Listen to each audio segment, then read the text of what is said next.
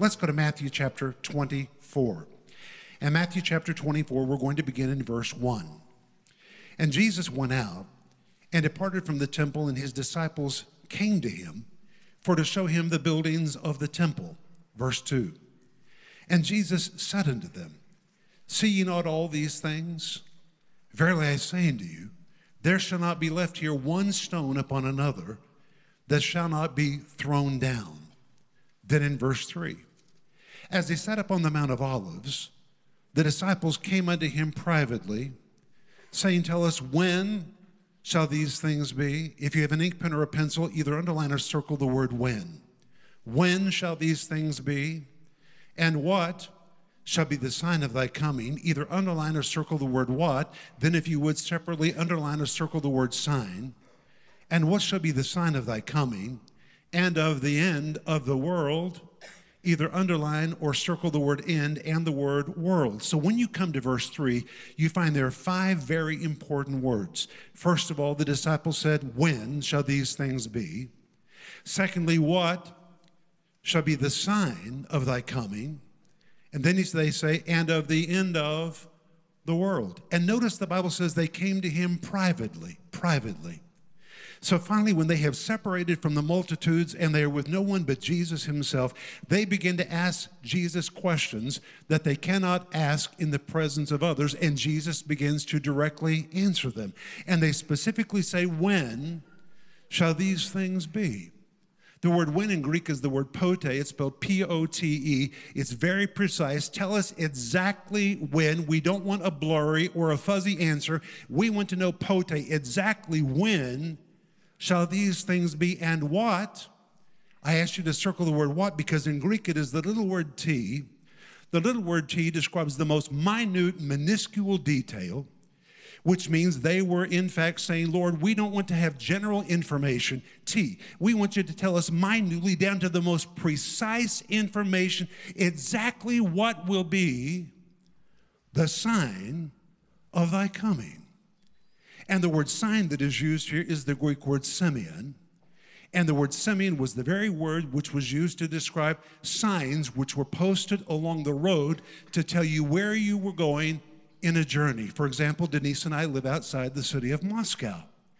And every day as we travel into the city of Moscow, there are signs along the road to tell us where we are and how much further we have to go. If there were no signs, we wouldn't know where we were in our journey.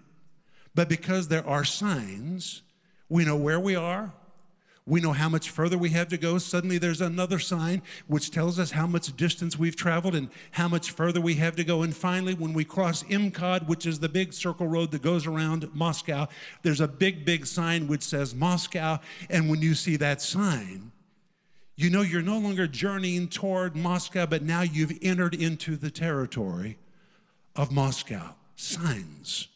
And this is the word which the disciples now use in this verse, which means they were in reality saying, Lord, what will be the signs we'll see along the prophetic road to tell us where we are in the journey, how far we've come, how much further we have to go, what will be the signs we'll see. But notice in the King James Version, they just ask for one sign. But yet when you read Matthew chapter twenty-four, Jesus enumerates a long list of signs. And they particularly say, what will be the sign of thy coming and of the end of the world? The word end is the Greek word suntaleos. It does not describe absolute finality, but just the wrap up of one present thing. And the word world is a bad translation because the world will never pass away. Rather, it is the Greek word aionos. A better translation will be, what is the sign to tell us we've come to the end of this present age?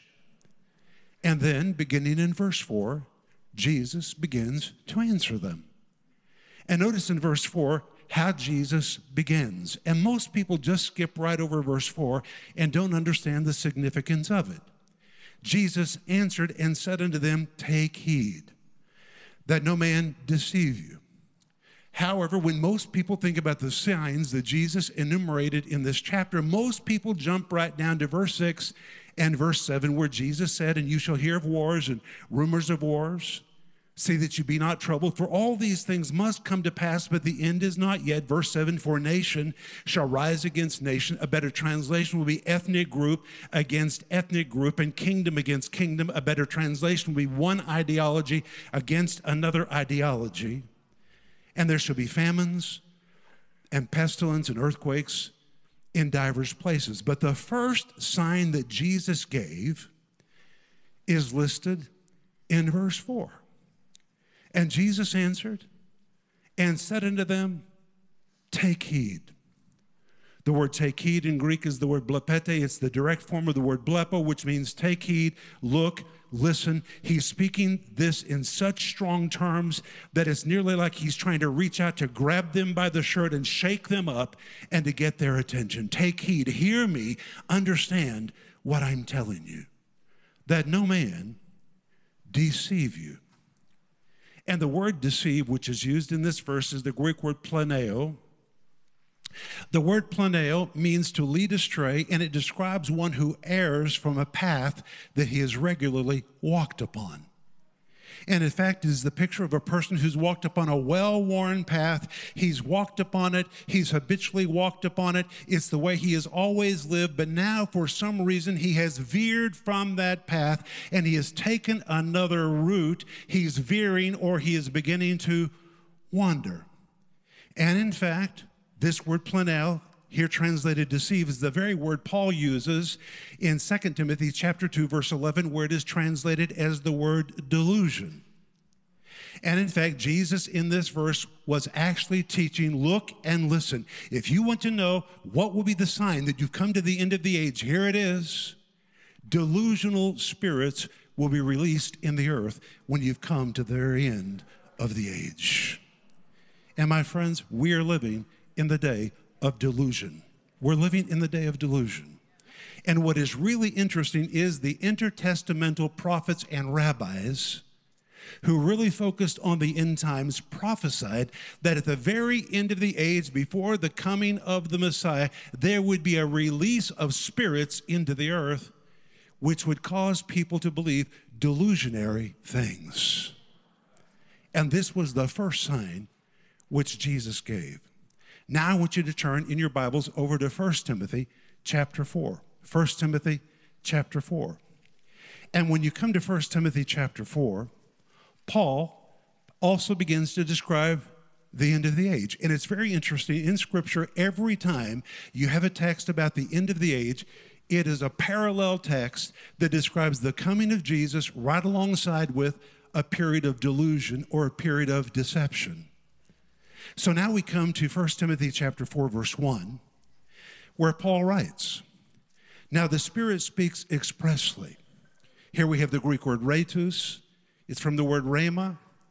Now the Spirit speaks expressly, concretely, emphatically, categorically, beyond a shadow of a doubt, which means what the Holy Spirit is saying in this verse is not something optional. He's describing something expressly, something emphatically that is going to take place. And then he adds that in the latter times, the word latter is a form of the Greek word husteros, which describes the very, very end of a thing. He says, some shall depart from the faith, giving heed to seducing spirits and doctrines of devils. But notice it says some shall depart. It does not say some shall reject the faith. It doesn't say that. It says they will do what? Depart from the faith, and it is the Greek word aphistome, from the word apo, which means away from, but it carries the idea of putting distance between yourself and something else. The word stami, which means to step or to stand. And here the Holy Spirit emphatically, categorically states, such a strange event is going to happen at the very, very end of the age. People will begin to put distance between themselves and what they once believed. They'll begin to step away from the solid, concrete teaching of Scripture, slowly, methodically, being in transition as they take one little step and another little step and another little step and another little step, moving away from what they once wholeheartedly embraced and believed. And this agrees what Jesus just said in Matthew chapter twenty-four, verse four, a day when people will begin to err from a path. And what is really interesting is that word error, or the word deception, which describes one that has left a solid path to take another dangerous route, is really the word which describes amoral wandering. Amoral wandering. And the Bible is literally prophesying at the end of the age, people will begin to question their morals. They will begin to question sexuality. And regardless of what science says or what reason says, they'll begin to distance themselves from what they once believed. And the verse here says, because they're giving heed to seducing spirits and doctrines of devils. The word seducing, again, the Greek word planeo, spirits which cause someone to be lured off track. And then it says doctrines of devils. The word doctrines is the Greek word didaskalia. The word didaskalia, here translated as the word doctrines, just does not just describe doctrine, but it is well packaged information.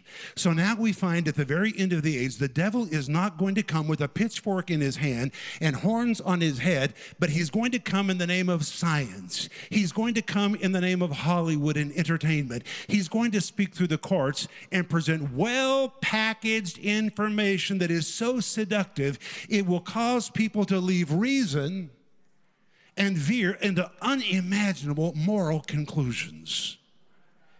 And notice it says doctrines of devils. The word devils, the Greek word daimonion, which is the word for demons or devils, but the early world believed this word described spirits which caused delusion and insanity, which means if you embrace this well-packaged, devil-concocted information, it will cause you to come to fanatical conclusions.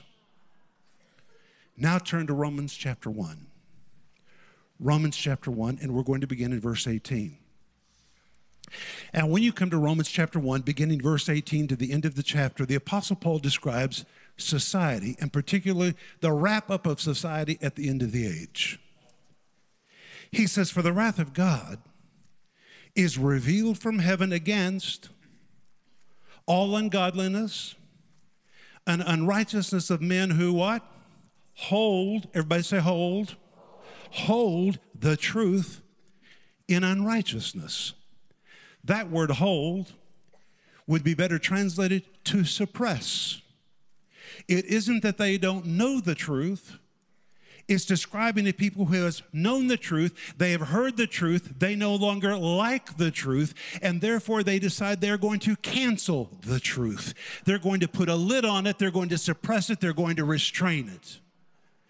So it's not that they're ignorant. They're just trying to bury the truth, because if they live in the light of the truth, then they will be accountable for it. And because they don't what like truth says, they decide to put a lid on it or to suppress or to restrain the truth. Verse nineteen, because that which may be known of God is manifest in them, for God has shown it unto them. Verse twenty, for the invisible things of him from the creation of the world are clearly seen, being understood by the things which are made, even his eternal power and Godhood, so they are what? Without excuse. Verse twenty-one, because that when they knew God, and this particular word "knew" does not describe people that are born again, but rather a society which in general has a fear of God or a general knowledge of God. And now Paul says at the end of the age, even though they have a general knowledge of God, they will cease to glorify him as God, neither will become thankful, but vain in their imaginations. The word vain is the Greek word mataios. The word mataios here translated vain describes something that is completely, completely wasted. The word imaginations is a form of the Greek word logismos. It's where you get logical thinking. Their logic is going to become flawed. Their logic is going to become wasted or vain, and their foolish heart was darkened. Well, let me ask you, what does the heart do? The heart pumps.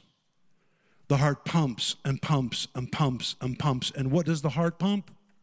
The heart pumps blood. How much of your body has blood in it? Every part of your body has blood in it because the heart is pumping and pumping and pumping and pumping blood throughout your system. But now the Holy Spirit says, you'll know when you've come to the very end of the age because the heart of society will begin to pump darkness. And just like the human heart pumps blood, the heart of society will pump darkness and darkness and darkness and darkness until darkness proliferates throughout society.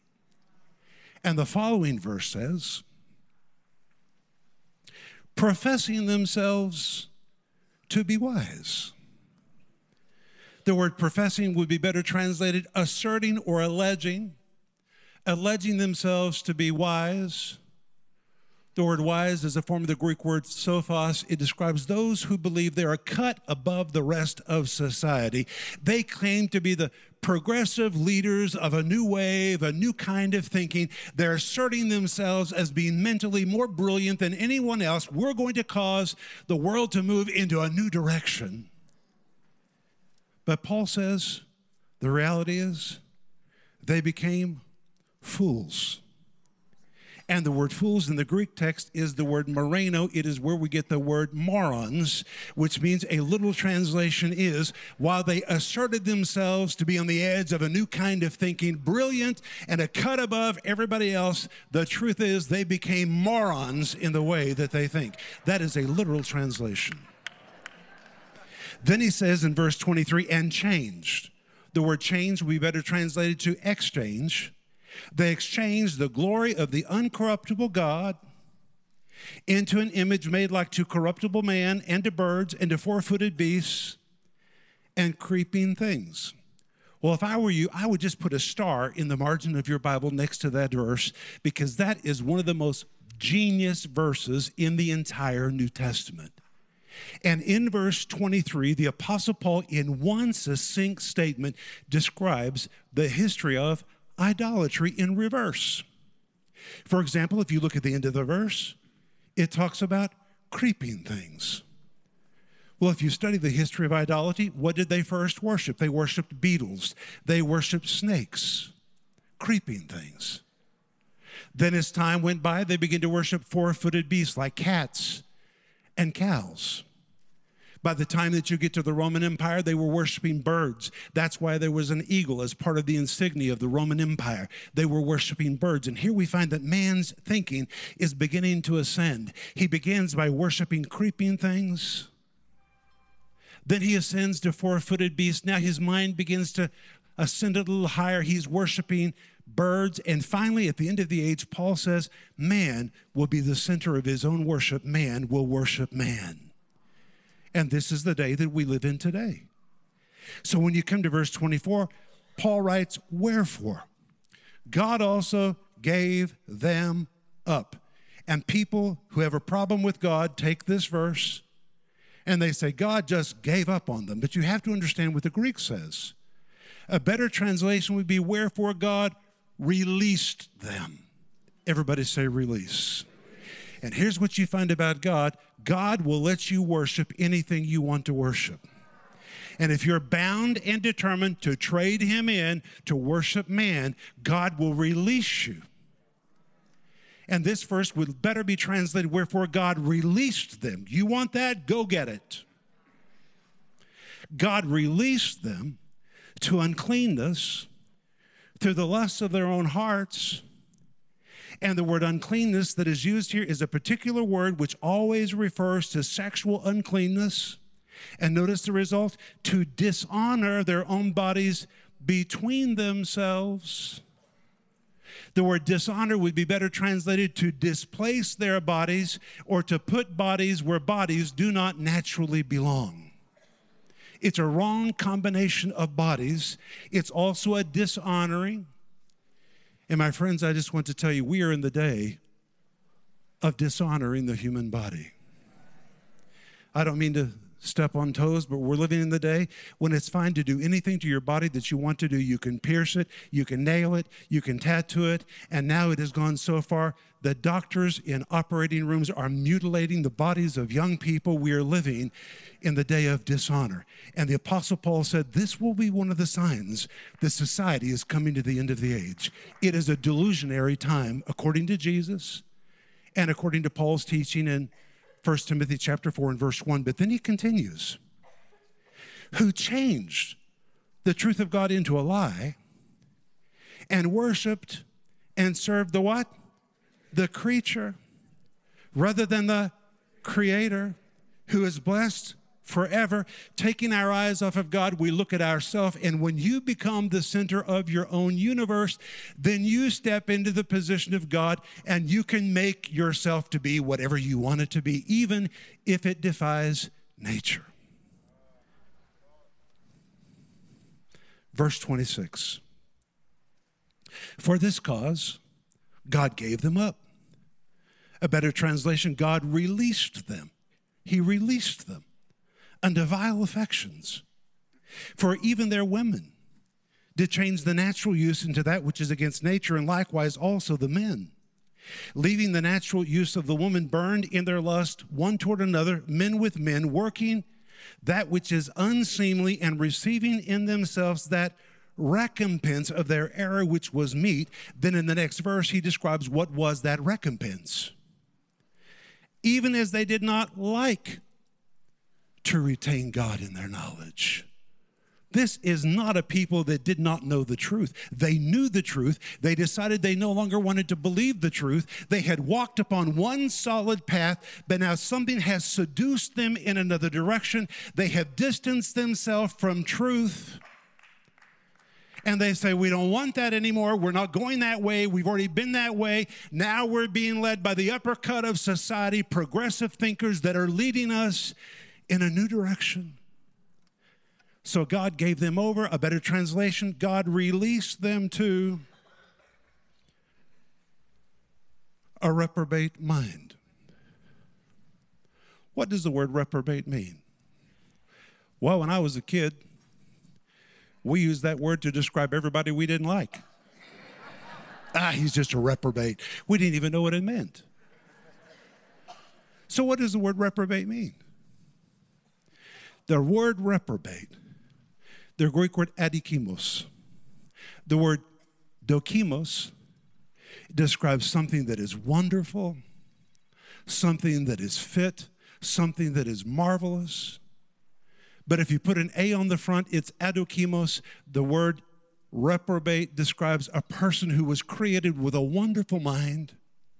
God gave them a brilliant gift, but because their mind has been inundated with wrong information again and again and again and again and again, that mind which was brilliantly made now becomes ill-affected, or you could call reprobate really a mental modified condition. So you really don't believe what you used to believe. Your mind has been modified to think something different.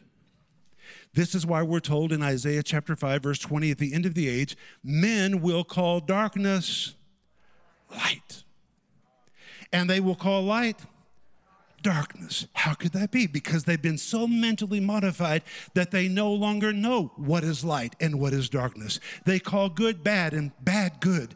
This is the process of mental modification, which the Bible translates as the word reprobate. And unfortunately, we're living in a day, and this is why you need to really pay attention to what Pastor George preached last Sunday. When those who think they are the uppercut of society, those who assert that they are the leaders of a new kind of progressive thinking, are targeting our children as young as the age three to make them question what kind of gender they were born with, trying to modify their thinking and modify their thinking and modify their thinking. And today, if you send a child to college, and I'm not against education, I think it's clear by my teaching that I believe in education. But today, the universities and the colleges are filled with teachers and policies that are trying to manipulate and change the way that our people think. It's the age of reprobate. It's the age of reprobate. Until now, people are living in such a state of denial about reality. We're living in such an age of rebellion and lawlessness that now we have reached the time when people are rebelling against their gender. They're rebelling against their gender. But the Apostle Paul said all of this would also occur at the end of the age. So Jesus said, watch, pay attention, beware, planeo. A moral wandering will infiltrate the entire planet at the end of the age. First Timothy chapter four, verse one, the Holy Spirit says explicitly, categorically, beyond a shadow of a doubt, this is going to happen. Some are going to begin to wander from a well-worn path into a path that is dangerous. And in fact, that word planeo could also be used to describe a person that's walking right on the edge of a dangerous cliff. He's tottering on the edge of danger. And that word planeo, translated as the word deception, was used by farmers to describe an animal that got so far off track it could never find its way back home. And that's the word the Holy Spirit uses to describe society at the end of the age. But wait, there's more. Don't worry, I'm going to encourage you in just a minute. Go to Second Thessalonians chapter two. Second Thessalonians chapter two. And in Second Thessalonians chapter two, verse three, Paul writes, let no man, there it is again, what is it? Deceive you. When you come to Second Thessalonians chapter two, verse three, verse three is a summation. It's a summation of everything that's going to happen at the end of the age. Then when you get to verse six, he begins to describe what is stopping the advancement of evil. Look, if you would, at verse three. Let no man deceive you. For that day, what day? That day shall not come except there come a falling away first. The word falling away, the Greek word apostasy, it's where you get the word apostasy, but it is the very word used all over the Septuagint to describe a mutinous attitude. And here the Apostle Paul is prophesying at the end of the age, there will be a mutinous attitude against God and against the Word of God and against the law of God. He said this will come at the end of the age, and then at the end of that period, the man of sin will be revealed. Well, if you're reading the King James Version, it says man of sin. If you're reading the Greek text, it's the word anomia.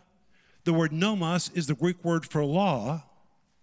If you put the word a on the front, it's anomia. It's the one that has cast off all shackles. He has cast off all moral restraints. He has cast off the law of God. We're not going that way anymore. And here we find at the end of the age, when the world develops a mutinous attitude, the world itself will produce a man of their own making. And this will be the Antichrist. And the verse goes on to say, he will be revealed in his time. But look at verse six. And now you know what withholds. The word withhold, the Greek word kateko, a better translation would be, now you know what is stalling all of this. Now you know what is putting on the brakes, that he might be revealed in his time. For the mystery of iniquity, a better translation would be the mystery of lawlessness, is already working. Only he who now restrains, he who lets, he's putting on the brakes. That one will continue to put on the brakes until, until what? He be taken out of the way. And the Greek text says, until he suddenly, instantaneously is removed from the midst of everything. And then that wicked one shall be revealed. So according to verse six and verse seven and verse eight, there's some force in the earth today that is stopping the advancement of evil. What is that force? It's us. That's us. What would happen in the world today if suddenly all of us were evacuated? There would be nothing more to stall, to postpone, to put on the brakes. If we were suddenly removed from the midst of everything, this verse says, then in that precise moment, the wicked one would be revealed, which means the moment the church is evacuated, the curtains are going to part and a man is going to be standing on the screen stage that the world has been waiting for, the man of lawlessness, the Antichrist. But as long as we're here, we have the power to hold things back. Now, I don't know that we as the church always do everything that we ought to do and that we do always do things right. But even when we do things wrong, the fact is God is in the church. And as long as the church is in the world, even if we're clay vessels and we don't do everything right, we have within us everything we need to hold back the iniquity and the evil that is waiting to come center stage. And it cannot be revealed until the church has been removed. Now, if you would, go to Second Timothy chapter three. Second Timothy chapter three. And in Second Timothy chapter three, Paul writes, this know also. Here we go again. And here the word this is very emphatic. The Greek word tauto, this, emphatically this know. The word know, the Greek word gnoskete, you've got to know this. It's like he's grabbing us to get our attention. And please remember that God is never in the business of scaring people, but he's always in the business of preparing people. All of these verses are written for our preparation. He says, this know also, you have to understand this, that. The word that, the Greek word hodi, it's what I call a pointer word. It's pointing to a conclusion that is very important, that in the last days, and the word last is the Greek word eschatos. It's where you get the term eschatology, which is the study of end times. But eschatos was a very specific word which always described the very, very, very end of a thing. For example, this word last, the word eschatos, would describe the last day of the week, just the last day. It could describe the last day of the month, just the last day. It could describe the last month of the year. It always describes what is at the very, very end, and therefore it was used at the time of the New Testament to describe the very, very ends of the earth, and it was also used in a navigational sense to describe a ship that has sailed to the last port. There's not another port after this one. If you've come to this port, you've come to the end of the journey. So Paul is literally saying, know this. When time has sailed to the last port, when there's no more time left for the journey, when you come to the very, very end of days, perilous times shall come. The word perilous is the Greek word kalapos, a word that is only used two times in the New Testament. It's used here. Hold your finger here and turn to Matthew chapter eight. And when you come to Matthew chapter eight, you find the only other use of this word in the New Testament. So it's important that you see that so you know what this word perilous really means. And when you come to Matthew chapter eight, verse twenty-eight, the Bible says, and when Jesus was come to the other side of the country, there met him two possessed with devils coming out of the tombs. And what's the next two words? Exceeding fierce. Everybody say exceeding fierce. That's the word kalapos. It describes something so dangerous that it should be avoided at all costs. Something so treacherous, if you get near it, there's a possibility of great personal injury. And in fact, these men were so exceedingly fierce that no man might pass by that way. Well, Pastors George and Terry were just in Israel. They can tell you, others who have been to Israel can tell you, that around the Sea of Galilee, there was a highway. It went all the way around the Sea of Galilee. And if you were in the north of Galilee and you wanted to go to the south, but you were traveling on the east side, you had to pass by this area where these two demon-possessed men were, whom the Bible says were exceedingly fierce. They posed a risk. They posed a threat. It was a high-risk event to be near these two men. And in fact, when people would try to pass on that road to the south of Galilee, these demon-possessed men would come charging out of the tombs and charging out of the cliffs, and they were so hazardous that people were afraid to take that route. And so it formed an impasse. Everybody say impasse. It formed an impasse, and the people said, we're blocked. We don't know how to get around this. That's the word perilous. So now when you take that back to Second Timothy chapter three, verse two, the Holy Spirit says this, know also, emphatically know this. You have to understand this, that when time has sailed to its last port and not much time is left for the journey, society as a whole will feel it has entered a period of danger and damage and impasse, and people will not know how to get around what they're facing in society. And then the Holy Spirit explicitly adds, shall come. Shall come in Greek is in histemi. The word in means to be in the middle of something. The word histemi describes something that's standing all around you. So the words shall come really describe a person in the middle of something, and it doesn't matter where they turn, they are surrounded or they're encumbered by it everywhere they look. And here the Holy Spirit is describing at the very end of society, people will feel they've hit a society in impasse in the world, and everywhere they turn, it's crazy here, it's crazy there, it's crazy here. Have you ever seen anything like this? Everywhere we look, it's like we're living in the age of crazy. And the Holy Spirit says, when you feel those things, welcome to the end of the age. So let me ask you, you think we might be living at the end of the age? But then when you come to verse fourteen, we receive a solution. Second Timothy chapter three. Well, let's begin in the verse right before that. Second Timothy chapter three. Are you with me?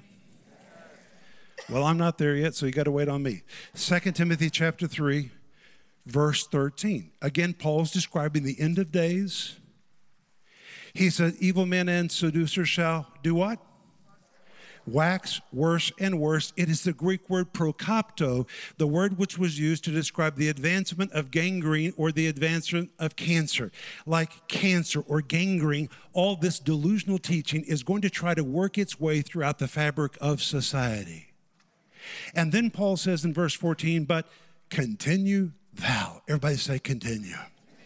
The word continue is a translation of the Greek word meno.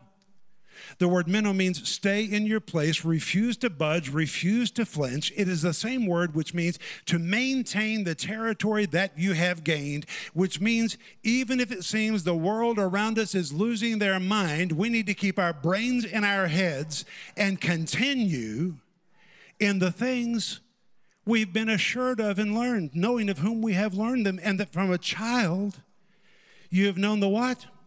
Holy Scriptures. And here Paul elevates the Scriptures, because the word Scriptures that is used here is a Greek word which does not just describe an entire verse, but every little mark, every little jot, every little tittle. It's as though Paul says every little mark, every little period, every little comma in the Bible is holy, it is sacred. And if you continue in it and embrace it, he says it is able, the Greek word dunatos. It will make you fully able, fully capable to be wise. And the word wise here, again, the Greek word sophos, which means if you want to be smart, stick with the Bible, because the Bible will give you common sense. It is the Bible which will fill your mind with enlightenment. And according to Hebrews chapter five, when you are exercised by the Bible, you're able to discern what is right and what is wrong, and you don't have to delay long to think about it, because you know, because the Word is working in you. And this is why the devil's been after the Bible in our churches. Many, many churches today don't hear verse-by-verse teaching of the Bible, and that's why people are confused. There's a lot of inspirational teaching, and there's a role for that. But verse by verse teaching of the Bible means you've got to deal with every question in the Scripture. And when you deal with every question in the Scripture, it just sobers you up so you think wisely, just as this verse says. And the following verse says, for all Scripture is given by what? Inspiration of God. This word inspiration, the Greek word theo pneustos. Theo comes from theos. It's where you get the word theology. It's the Greek word for God. The second part of the word pneustos comes from the word pneu. The word pneu had three primary meanings, and all three of them are correct in this verse. Number one, the second part of the word inspiration, the Greek word pneu, was the word which was used to describe creative power, creative power. It's used just like that in Genesis chapter one, verse one, when the Spirit of God moved upon the deep. That's the word pneu, when he came and he released creative power to take, to make order out of darkness. Secondly, that word pneu was the Greek word used to describe the sounds of music. If you put a flute to your mouth and begin to blow into the flute and use your fingers, your breath could create beautiful music. Number three, this word pneu, the second part of the word, inspiration, was the very word used by the Greeks and the Romans to describe perfume or a fragrance. So if you wanted to go into a store to buy a new fragrance or a new perfume, you would have gone in to say, I'd like to buy some pneu. That means I want a perfume or I want a fragrance. So first of all, it describes creative power. Secondly, it describes music. Thirdly, it describes fragrance. Paul says all Scripture is God breathed. Now you have to remember, in Second Timothy chapter three, he's talking about a world gone crazy, people that are broken, people that are messed up. Now he comes to the very end, and he tells what is the answer for a messed up society. He says, number one, the Scripture is God-breathed. There is creative power in the Word of God, and the Word of God is especially gifted to make order out of darkness. And if you've got darkness in your life, if you'll embrace the Word of God and let it work in you, it will bring order into your life again. Then he says, number two, the word pneu, which is the word for music. If you don't like the sounds in your house, then bring the Word of God into your house. Because if you'll take the top off of the Word of God and release it, it will bring the sounds of heaven into your home. It can change the music in your life. Number three, if you don't like the stink that's going on in your family or your finances or your friendships, bring the Word of God into it, because the Word of God is God-breathed. If you'll release it, it will bring a new smell into your life. Well, we're living in a world today that is living in darkness, a world that is totally messed up, playing really bad music. People's souls are depressed. People are living in stinky situations. But the Word of God has everything we knew. Need to create something new and better. It can bring the music of heaven into any situation. It can bring a new smell into your marriage, a new smell into your life. And then he goes on to say, all Scripture is given by inspiration of God and is profitable for doctrine, for reproof, and for what? Correction. That word correction is a specific term which describes a person that has been knocked flat by life. Do you know anybody that's been knocked flat by life? But the word correction means to take the person that's been knocked flat and to pick them back up and put them on their feet again, which means the Word of God, if believed and embraced, it doesn't matter what's happened to you or how messed up you've become, it has the power to pick you up and put you on your feet again. And then he adds in verse seventeen that the man of God may be what? Perfect and thoroughly furnished. Everybody say thoroughly furnished. Thoroughly furnished was the old Greek word only used one way. I like these words because they can only have one meaning. Back in the ancient world, there were boats. There was a simple boat. In fact, if you went to the Sea of Galilee, everybody had the same boat because that boat company had a monopoly on the Sea of Galilee. There was just one kind of boat. It was just a simple boat, but it couldn't go very far, just as a boat. With no oar, no sail, it couldn't go very far, and it always headed back to the shore. It could not survive rough weather, and it wasn't designed for long-term sailing. But you could take the very same boat and, here it is, thoroughly furnish it. You could give it a motor. You could give it oars. You could give it a sail. You could give it everything that it needs. And now that same simple boat is transformed with all the gear that it needs for long-distance sailing, to make it through the most turbulent of weather, to go through every part of the raging sea, all the way to the end, because it has been thoroughly furnished. And now Paul really tells us there's two kinds of Christians. There's the unequipped and there's the equipped. You might say we're all boats. But there are some believers, due to their lack of obedience to the Word of God, are not equipped for long-distance sailing.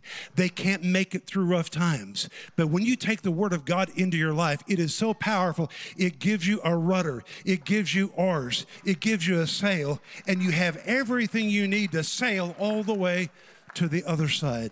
And actually, when you come to Second Timothy chapter three, this entire chapter is so brilliant. Because in verse one, Paul begins with a nautical term. When you have sailed to the last port and no more time remains for the journey, you've sailed as far as you can sail. You're going to enter into rough weather and rough seas. Then he comes to the end of the chapter and he says, but here's the good news. God has given you everything you need to be equipped to make it through the darkest and the most serious of times. And not just to make it, you'll make it all the way to the other side, because the Word of God will thoroughly furnish you for everything you need. That's amazing to me.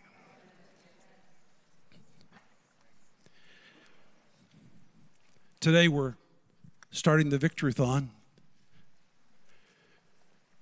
Please participate.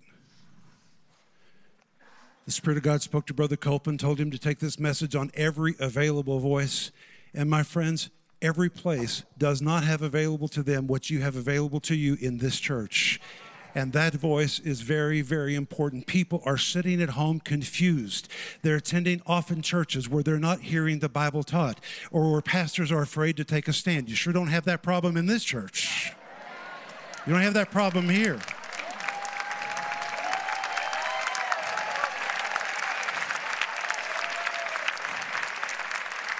But there are believers that are teetering. They don't know what to believe because they haven't been taught the Bible. And through the Victory Channel, we can pierce into every one of their places and bring a ray of light that brings the power of God, the creative power of God, the music of heaven into their dark spaces. It brings a new fragrance into their lives and their marriages and their kids. And before I finish, and I'm going to finish right now, I'd like to say one more word as a word of encouragement. If you have a child, or if you have a grandchild, and you've been confronted by the fact that you've raised your child and your grandchildren to believe one thing, and they're breaking your heart because they're now going a different direction. Aphistome, that word depart. They didn't reject the faith, but through their friends, through college, through their surroundings, they're being modified. They're changing the way they think. They're stepping away from how you raised them. The worst thing you can do is cave for your kids. And many parents, because they don't want to lose their relationship with their kids. They're caving, and they also are backing away from what they know to be true because they don't want to live in conflict with their kids. And here's the problem. If you cave when your kids get in trouble and they need to come back to you,